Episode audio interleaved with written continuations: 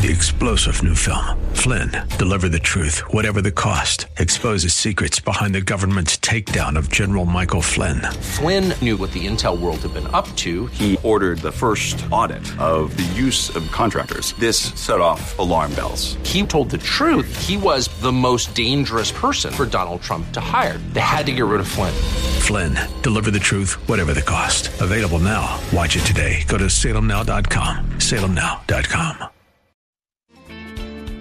Welcome to Conversations with Cinthia. Over the next hour, you'll have the opportunity to listen to Cinthia Hiett, an internationally recognized therapist and life management expert in private practice, with offices in Phoenix and Scottsdale. As a captivating communicator, Cinthia engages, energizes, and inspires her audiences to become all God created them to be. For more information about Cinthia's diverse background, log on to cinthiahiett.com. That's C I N T H I A H I E T T dot com. Let the next 60 minutes inspire, motivate, and encourage you to become your own best version. And now, here's Cinthia. Well, good afternoon. Thank you for being here today with me.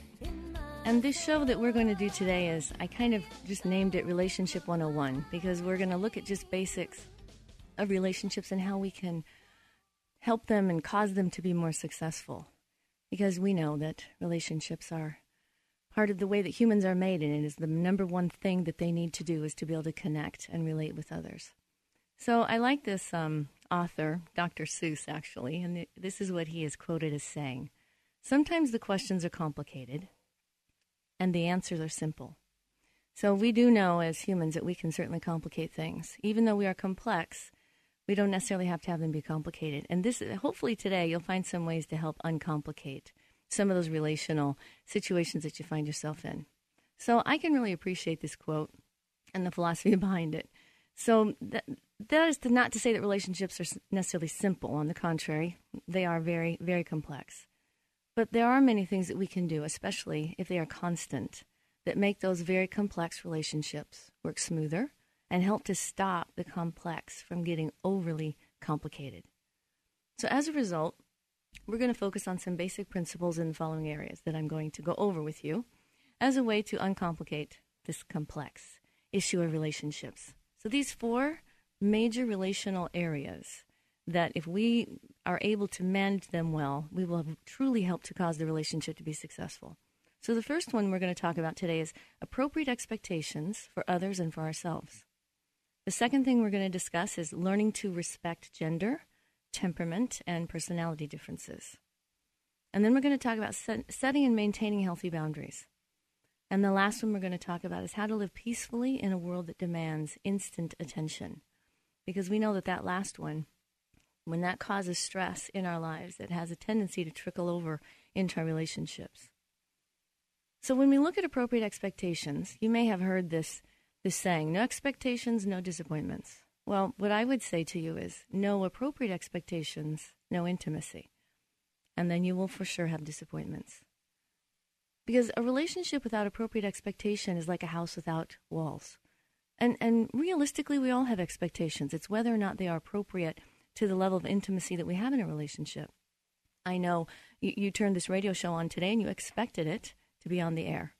Um, I, I'm a psychotherapist for a living, and I know that clients expect me to be at that appointment. They expect a certain level of professionalism. And so, part of having appropriate expectations is, is what we're going to talk about today so that we can know what is appropriate. So, when we talk about a, a relationship with no walls, is, is similar to a, a house, um, a relationship without appropriate expectations is like this house with no walls. And if there are no walls, there's nothing holding up a roof. Therefore, there's no shelter. So, relationships that desire deep intimacy, the kind where you really know me and I really know you, these require structure, dependability, effort, commitment, humility, and certainly we want good inter and interpersonal skills and, and maturity. So, obviously, we're all working on these traits, and they will not be completed until the return of Christ or we pass away. So, however, if they are genuinely pursued on a regular basis with understanding and a supportive partner, the chance for a very healthy and meaningful relationship is probable. We always want to look to God as our template for relationship. How does he relate? Well, we have the love chapter. I mean, wow, that that is a great template for how to relate and how to love. Now, this can seem insurmountable to me. So, if my friends, my husband, children, clients are expecting this all the time, then they probably are going to be, have some disappointment. But if they realize that this is my intent and that I'm using that as a standard, and I apologize, take responsibility when I miss the mark, then we end up doing very well. If I were to make the complex simple, I would say to you the things that you should expect from very intimate relationships, such as best friends, lovers, partners, spouses, etc., would be number one, the ability to keep a confidence. Now, this is, this is important as we are wanting to have more intimacy and sharing who we really are. We need to know that that person is going to keep a confidence and that the things that I share are truly mine to give that person, and they are not for that person to be able to give away whenever they want. Secondly, the commitment to not judge the person, but to trust a process with God. So if you can't do this, you cannot have intimacy because you're probably not with a safe person. See, if that person is constantly judging you, then you're going to know that there are things that are going inside of them that they are probably judging themselves as well. And judgment in a relationship that, it, that is wanting intimacy is not going to work because God does not judge us, He does not condemn us. This does not mean that we're not looking at behaviors because we're not saying that, that safe people are perfect people. It means that safe people are trustworthy. That means they're working on their own process, they're on their program more than you would need to be. And so these are these are safe people. So if you can't trust that the person is working hard on his or own life, then you will have difficulty with, with intimacy because the person is going to either be put in a parental role or one of a police officer or a therapist, or you're going to have to be the police officer, the therapist, or the parent. So it doesn't mean that we don't occasionally operate in those roles. But if that role you're constantly in, then you can't have intimacy. There's no room for a peer relationship. So the second expectation is you have to be able to trust God for their process, whether you see it happening or not. If you think it's not happening and you choose to stay, then you still need to trust God and not you to make their life work. And so what I love this prayer by Martin Luther. He says, "Pray and let God worry." So it's important when I am close with people and in intimate relationships with people that I trust that God is completing the good work in them and that I can believe that and I don't have to be micromanaging or on top of it all the time. So number 3, decency and politeness. This indicates respect. This is a must. We must have decent behavior, decent language, decent ways of talking and, and interacting with one another. We need to have politeness. You, you'd be amazed at what, what being polite in your most intimate relationships can do for it. What it does is it creates this wonderful, safe atmosphere. And people have a tendency to, to not be as, um, as amped as they generally are when we're out in the world and we're dealing with people that are very impolite. It causes us to get very defensive. So when I am very polite in my most intimate relationships, there's going to be less defensiveness. So now, what are some expectations on yourself? What are appropriate ones for you? Well, doing your side of the relationship, like we talked about, that we're expecting the other one to do their side of their relationship.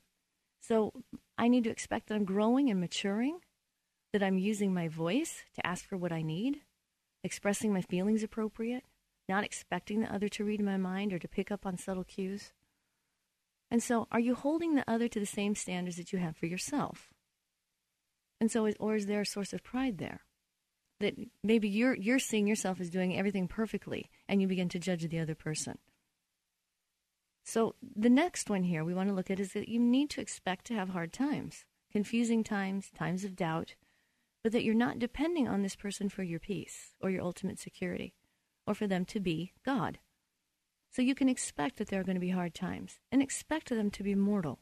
They are just mortal humans.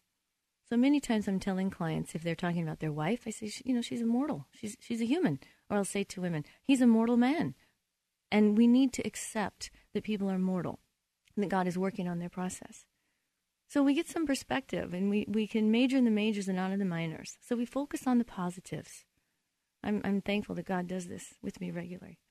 So many times it can help to ask if you're going through those hard times or confusing times, you can kind of reorient yourself and say, you know, why did I marry this person?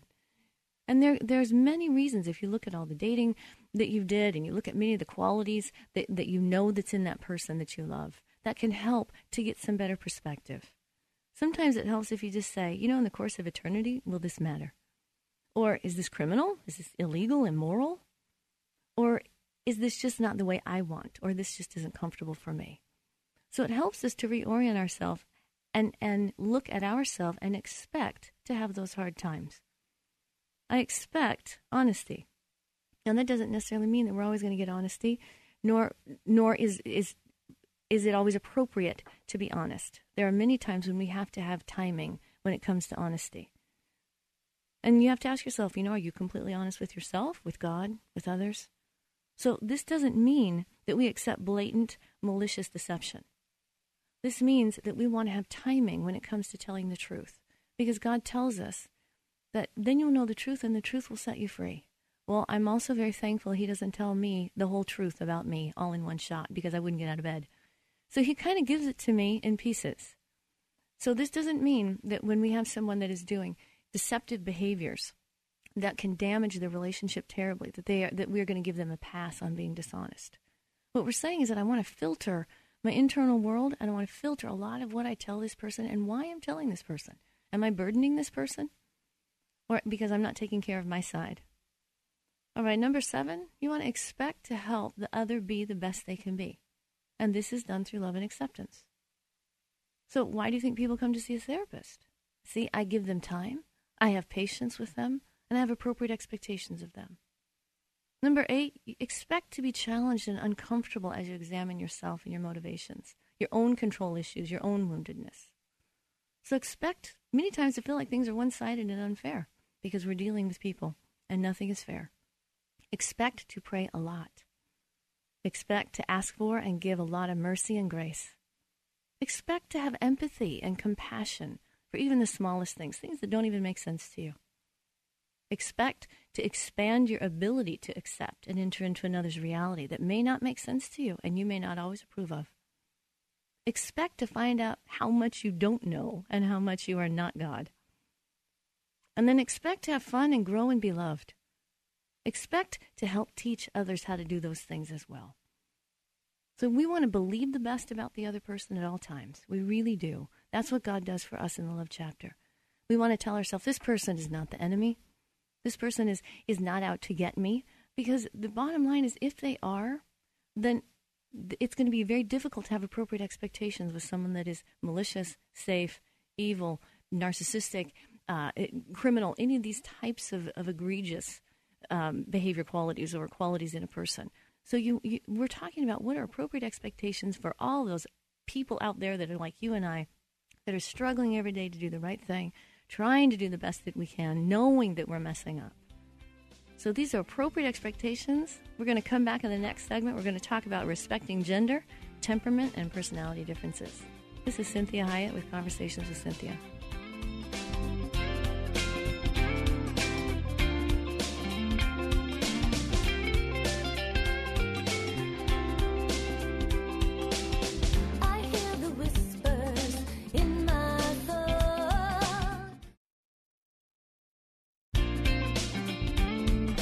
Thank you for joining me. This is Cinthia Hiett with Conversations with Cinthia, and today we are talking about Relationship 101. So, we are talking about four basic areas, four major relational areas that if we can kind of get a handle on, our relationships will be very, will be much better managed and we will enjoy them much more. A lot less woundedness, a lot less frustration with the other people that we love. And so, one of the things we talked about in the last segment was this idea of having appropriate expectations on ourselves and others. The second one is learning to respect gender, temperament, and personality differences. And we're going to talk about that in this segment. So, it's imperative when you are in relationship with people, I, I really want to encourage people to understand the need um, to educate themselves on the foundational understanding of gender differences and how different the two genders are. There's some very basic hardwiring and we need to accept that these are God given differences, and He likes the difference. And He does not appreciate our demeaning, demoralizing, or a general judgment as to whether or not a person should or should not be that way. So it's imperative when we are trying to manage intimacy and wanting to have deeper intimacy that we understand basic hardwiring and differences in human beings. Because if we don't, we are going to then judge certain behaviors and think that they're dysfunctional or the person's doing it to me on purpose to drive me crazy. And we're not going to understand that this is part of just the way that they're hardwired. So that's not to say that we are to indulge in our gender or our temperament or personality. But the more we know about gender, the more curious, fascinating, and endearing gender can and should be. This is like different breeds of animals. You know, I, I say to clients frequently, you, you wouldn't expect a goldfish to use a litter box or the dog to do the dishes. You know, it's like I don't pet the cat backwards, but the dog loves it. And so this means I'm not going to judge the differences between men and women when it comes to sexuality, informational processing, internal motivation. Um, and so you might want to listen to some of the shows that I've done previously on gender. And you can also find them on um, my Facebook page or the, the website, cinthiahiett.com. So, some of the basic gender differences when it comes to women, we want to remind ourselves that women have more white matter, which means that their brain um, moves quicker. They have uh, more connections, more neurons, so they think quicker. They have more words in their brain. Men have more gray matter, and so their brain is more mechanistic. So they are systematizing. So one of the things that happens many times you see with men and women is that men's brain automatically for them tries to figure out the rules that govern whatever system they're working with. So they are constantly, when it comes to women, they're trying to figure out what's the system, how does this thing work, because then they can anticipate what would be successful. And sadly, you know, women are just a little bit more complex than that. And so what happens, you frequently hear men complaining, saying, you know, yesterday I bought her flowers, and it's like, I was like the best thing, the, the her biggest hero ever. Today I bought her flowers and she got mad at me for spending money. And so there is this need to understand that women are, are shifting a lot of, of in and out of different parts of their brain and their emotional world and their physical world. They have a lot going on inside of them. And so when men say, well, you know, I'm just more, I'm just simple. I'm just more simple. In some ways, that, that can be true. And thank God for that, for that. Because if we had two genders, that were built the same way, it would be very difficult, especially to, to try to have any intimacy whatsoever. So with women, they have these basic needs, and one is security, the need for um, to be desired, certainly the need to give and receive love, and the need to connect. And so these are the hard wiring, the hard driving, motivational parts of a woman. So I always, it's funny to me when I say, you know, we know that a woman's basic need is security because she carries the handbag and she has everything she could ever possibly need in that handbag. And then she probably has a little stash in her car, and then she has one also at the office. And men, what? They bring a money clip? Because men, they know they'll always be okay. They'll always figure it out. But that's not the case for women. That's not the, the underlying deep part of a woman. They are motivated to constantly secure. And so, basic differences for men is we know that men's number one need is respect. So when I teach on gender, one of the things I'm telling women is you need to be very careful of your tone of voice, your body language, and how the level of emotionality and intensity because it's very difficult for men to receive that from women and many times they feel extremely disrespected. And a lot of that has to do with the hardwiring of their brain. They have a larger amygdala, which is in the limbic system, which is where the fight or flight process, that sympathetic nervous system is. So when men see women having really big feelings, and if we're looking straight at them when we're having them, instead of being in the prefrontal lobe, which is where logic and time and um, the ability to to process and problem solve, they are now back in the limbic system, thinking that they're being attacked and they're going to go on the defense. So one of the things when we're working with gender is I want to make sure with men I'm not putting them on the defense emotionally. That's not necessarily the case with women. So we know also for men, respect. We also know they need adventure and challenge. And so they're needing to test themselves. If they're not doing that, they're not going to like themselves. So they need to be getting out there and challenging themselves in the world and challenging themselves in other places with with relationships, with education, whatever that may be. The other thing that we know that men need is they they have a love for beauty. They love to be they love to have women around because women bring beauty to their world. Women soften the world for men. And so they have a great need for beauty. And so what we see in these in these differences is that this is the hardwiring in the way that God has made men. This is the way that God has made women. And we want to respect that. And we don't want to demean or demoralize any of that. We also have some basic temperament differences. And if you're familiar with the Myers Briggs, uh, this this what this does is this measures the way that we gather information, the way we where we get our energy from, uh, how we make decisions, and, and then a basic way of living in our world, how we maneuver through our world. And when we have a, an extroversion and an introversion scale, we, we have both of these in us. We just have one that is more dominant. Well, the extroverted person is energized by the external world. So they are connecting with people all the time. Every time they talk with people, they get more energized. If they don't have interaction with people for too long of a period of time, they will get depressed.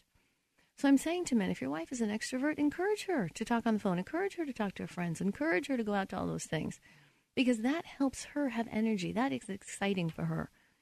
When we look at the introversion side, what we see is that people that are, are more introverted get their energy from their internal world.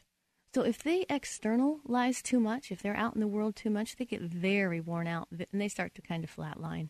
So they need to go and have quiet, solitude time to think, to ponder, to kind of decompress.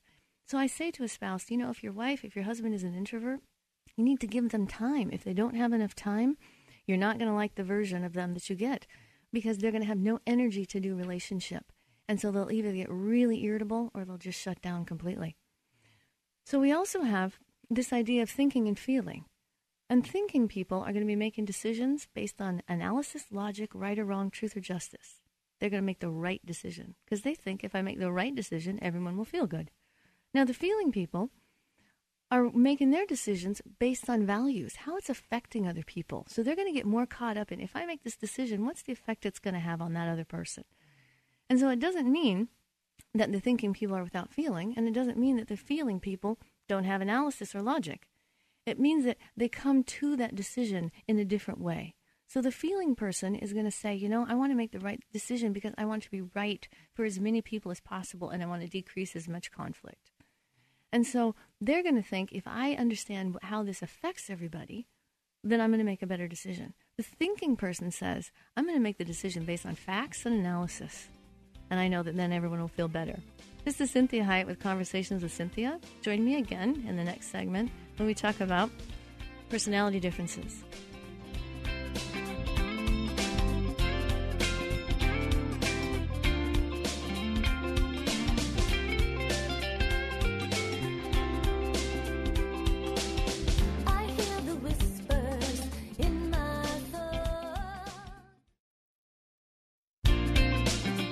Thank you for joining me. This is Cinthia Hiett with Conversations with Cinthia, and we are talking about Relationship 101. And these are the basic, foundational, relational areas that if we can learn how to manage them, we're going to have much more intimacy and we're going to enjoy ourselves and the people that we're relating with much better. So, we talked about appropriate expectations for ourselves and others. Now we're talking about this idea of understanding gender, temperament, and personality differences. And so in the last one, we talked about the difference between the hardwiring of men and women. And I really encourage you, if you're in, in, in relationship with anyone in the opposite sex, if you're married, if you have children, friends, that you really get some understanding about gender. And then we talked about this this idea of temperament differences, and we were talking about introversion and extroversion and thinking and feeling. And this last one that we, we want to think about is is called the adapters or the organizers. And this is the way we go through our daily life. And so when we have someone that is high on, on the organizing side of the scale, it means that, you know, they like to plan everything out. They like to anticipate what they're planning. They, they have the day, day timer. They've got, you know, their lives planned out to, for the whole entire year. These, these are the people that love Office Max and Staples. And they just kind of like to organize. And so they don't like it if they're if they're high on that scale. They don't like it when you mess up their their little schedule. And so we have the adapters, and these people are the ones that just live in the moment they kind of stop and smell the flowers, you know, and they, they, they do time very differently. And so the adapters are the ones that really are just more about context. So you may start talking to a, a person that's more of an adapter and think it's going to be 10 minutes. Well, they're just going to go as long as you want to go and as long as there's something to talk about. So they're the ones that as you're walking out to the car, you know, it, it, takes about 20 minutes to say goodbye to them, or you're trying to wrap it up on the phone and they, you know, you say goodbye and then they say one more thing. And so these people are wonderful companions and they are they are very loyal in, in many ways. And so the the people that, that live more in in the adapting kind of way also have a different way of organizing. And so you may not have any idea how they organize, but they know where everything they have is. And so when we're when we're dealing with that, we want to make sure that we are not demeaning or demoralizing or or judging what is a basic way of, of living their world or basic way of making uh, decisions or, the, or where they draw their energy from. So, this next part, when we look at personality, this is a little bit more complicated, and so I'm going to try to give you the easiest way. This is more kind of like our skeletal structure, where temperament is like our muscular, it's a little bit more uh, flexible. Temperament is pretty solid. This is, and we are born with a, pers- a personality structure. And so this is this model that we use is uh, in defining personality. It, it's five independent dimensions, and it's Costa and McCrae's five factor model, which isn't necessarily as important to you. But what we have, the first one, we have this this scale of neuroticism. This is not to say neuroses, but there are six different facets here, and let me just the easiest way to understand it is if you are high on the neuroticism, you're going to be one of those people that are more sensitive, uh, more easily ruffled, You're going to be a little bit more intense. It's that where that high strung idea comes from. They gen- generally, when you have creative people, they are always going to be higher on the neuroticism scale, and so these people are are um, more affected by the world. And so they, they kind of have to do their life a little bit differently. They have to practice different types of boundaries and self care. They're going to probably have more self consciousness. Sometimes they're going to be more. They're going to be a little bit more vulnerable. They they don't handle stress maybe as well. And so part of being a more neurotic person, which I can tell you that I am very much a neurotic person, I'm quite high strung myself, very creative and certainly sensitive. And so the, this type of thing causes me also to be very relational in many ways because I pick up on many things that maybe someone that's not as high on that scale would pick up on. So the next one, we talked about extroversion in the one before. This is that person that has a trait. They're very sociable, very gregarious, they they need to have adventure, and and they they usually have very positive emotions. So when the, the third part is openness to experiences, and these are people that have vivid imaginations. They they have an appreciation for art and beauty. They're open to willing to try something new. They like ideas and knowledge just for the sake of knowing it. And, and they're probably more open minded in the values that, that are more relative. And so they're open to feelings and they feel often strongly important and, and it needs to provide meaning. And so when we have someone that's high on the openness to experiences, that's what you're going to see. This next one is agreeableness. When we have someone that's high on the agreeable scale, these people are opposite to antagonistic or contrary people. So uh, they're, they're going to want to get along. They're going to be easy to get along with. And versus on the opposite end of this agreeable scale, these are going to be the people that may be skillful manipulators. They're more aggressive. They're more hostile. They're less patient. They, they kind of can set themselves against people. They're kind of skeptical. And, and it can sound kind of negative. But what we see many times with these people that are not as high on agreeableness, they can be very, very productive and they can be very relational. This is Cinthia Hiett with Conversations with Cinthia. Join me in the last segment, and we are going to talk, we're going to complete the personality, and then we're going to talk about healthy boundaries and living in a very hectic world.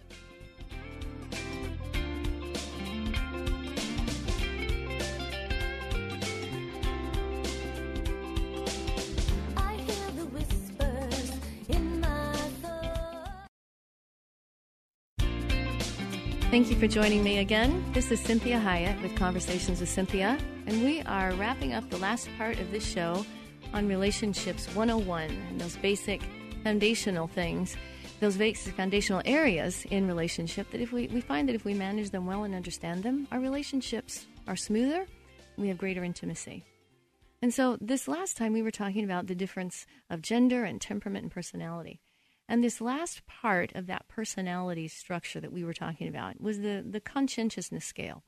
And when you see this in people, what you're seeing is they are very hardworking, very ambitious, very energetic, scrupulous, uh, persevering, and they have a very strong, high desire to make something of themselves. They're kind of compelled.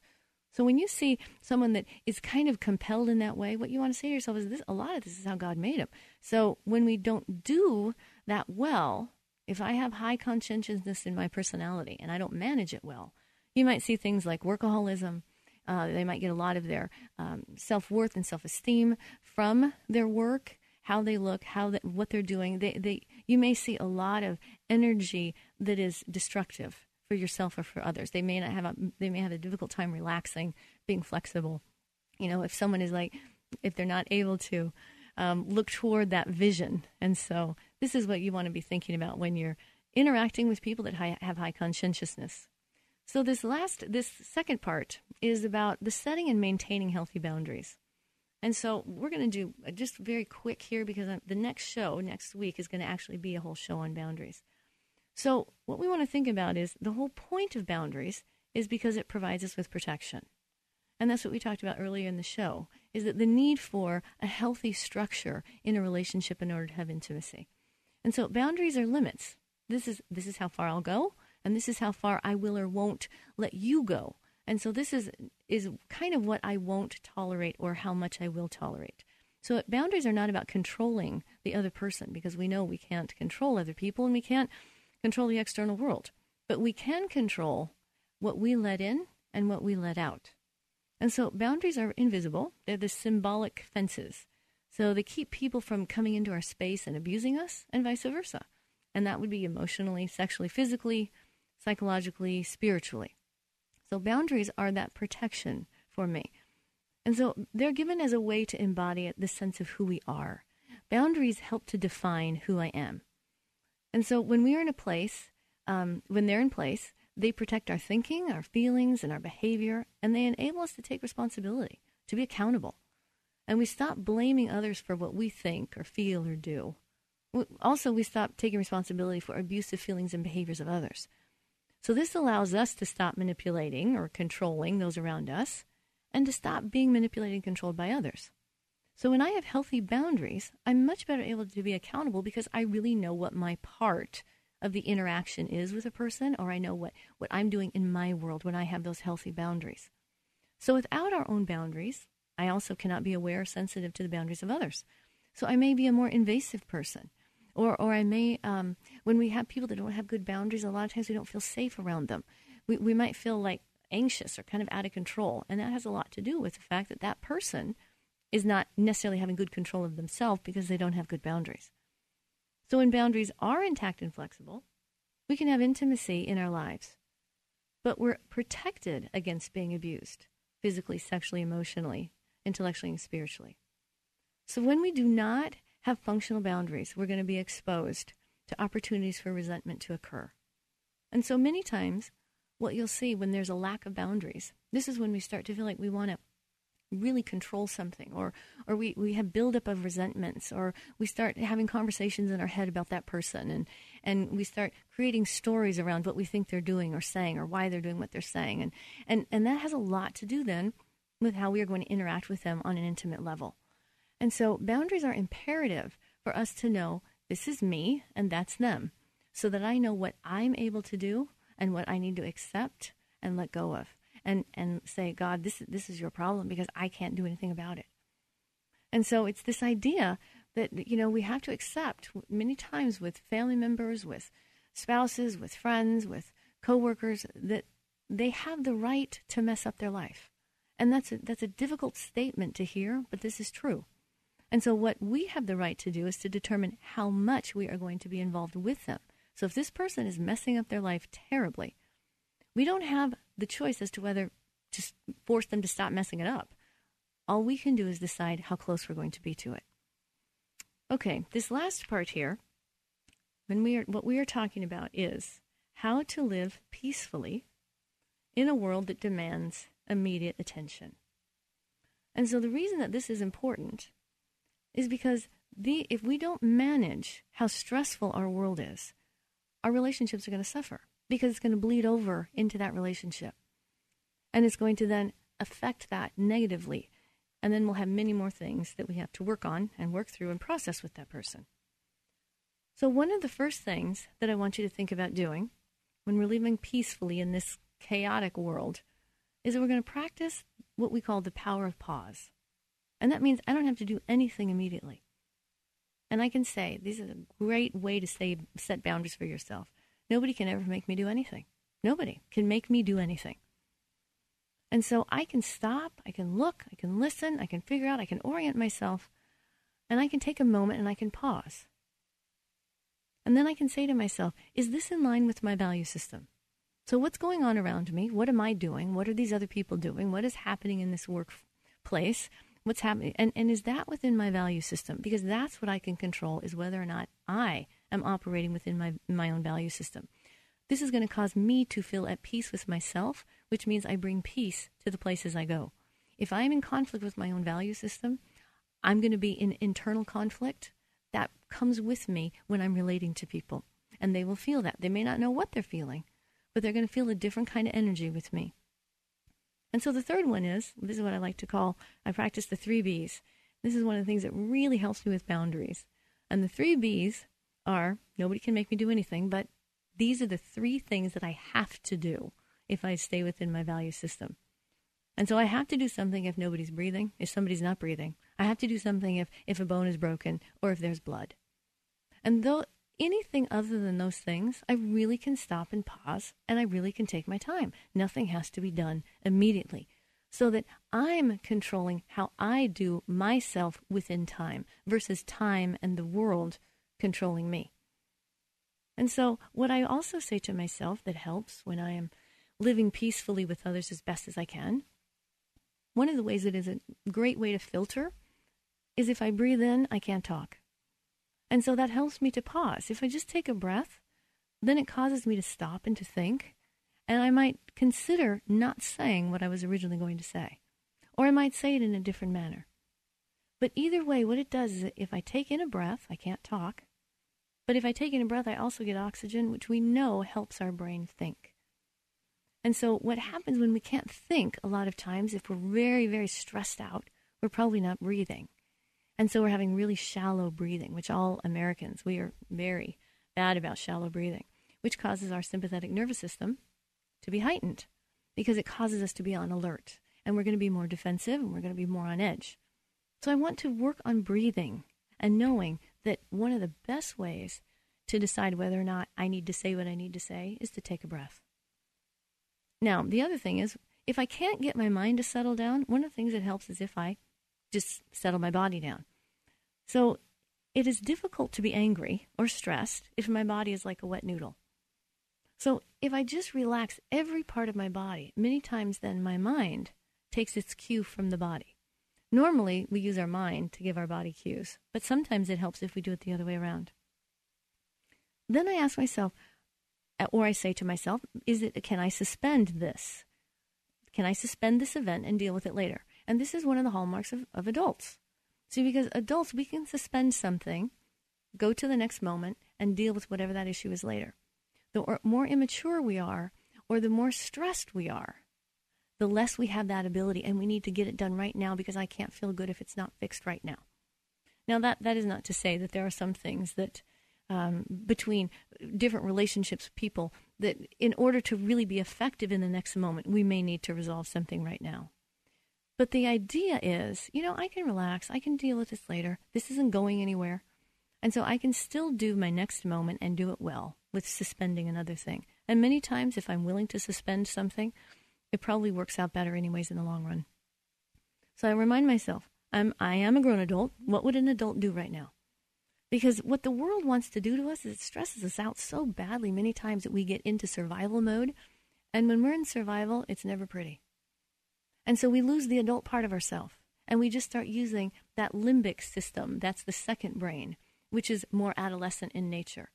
And we, we you see this in the world. We have a lot of this going on that we, we've kind of lost the adults. Like, where did they go?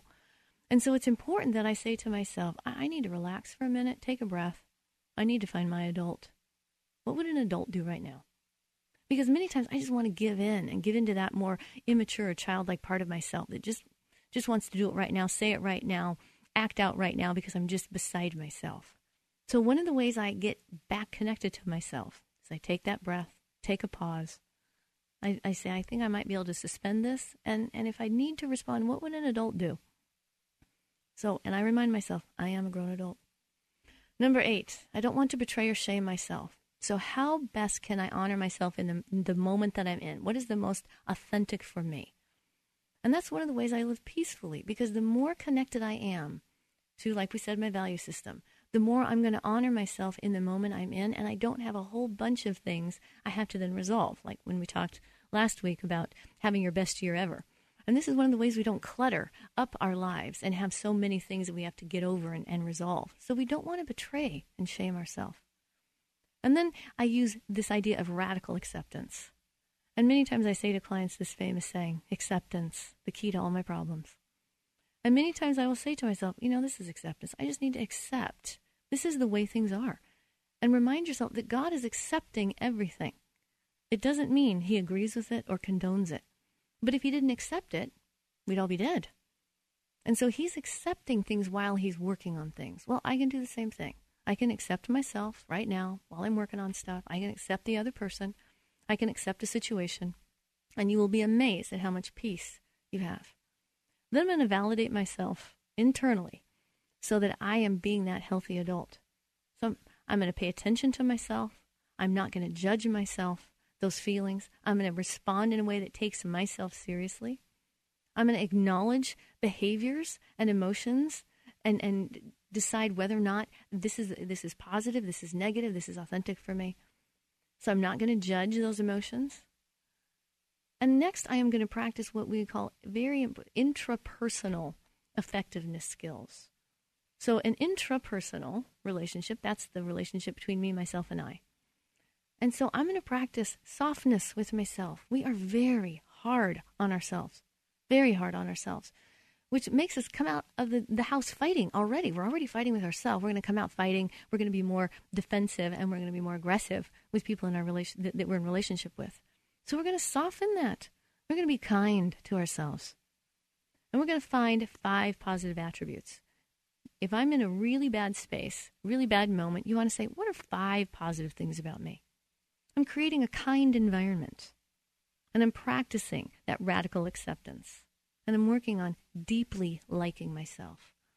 And we're going to talk about those kinds of things, those interpersonal skills, in another show.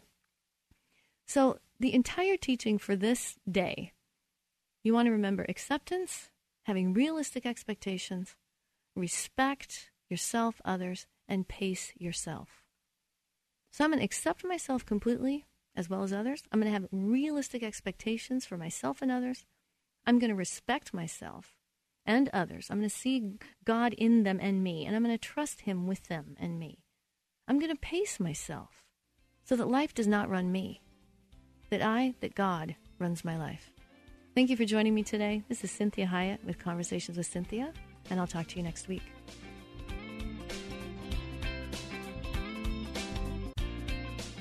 We hope this past hour has been encouraging, motivating, and inspiring to you. We'd like to remind listeners that this show isn't a replacement for professional counseling or therapy. The messages and teachings shared during the show are given as a way to reach listeners with ideas and insights about how to become your own best version. Cinthia is available as a keynote or a guest speaker for corporate and spiritual events. To contact Cinthia, go to cinthiahiett.com. If you missed any part of this program, you can hear a replay anytime at kpxq1360.com. Join us again next Sunday at 4 p.m. for Conversations with Cinthia on 1360 KPXQ.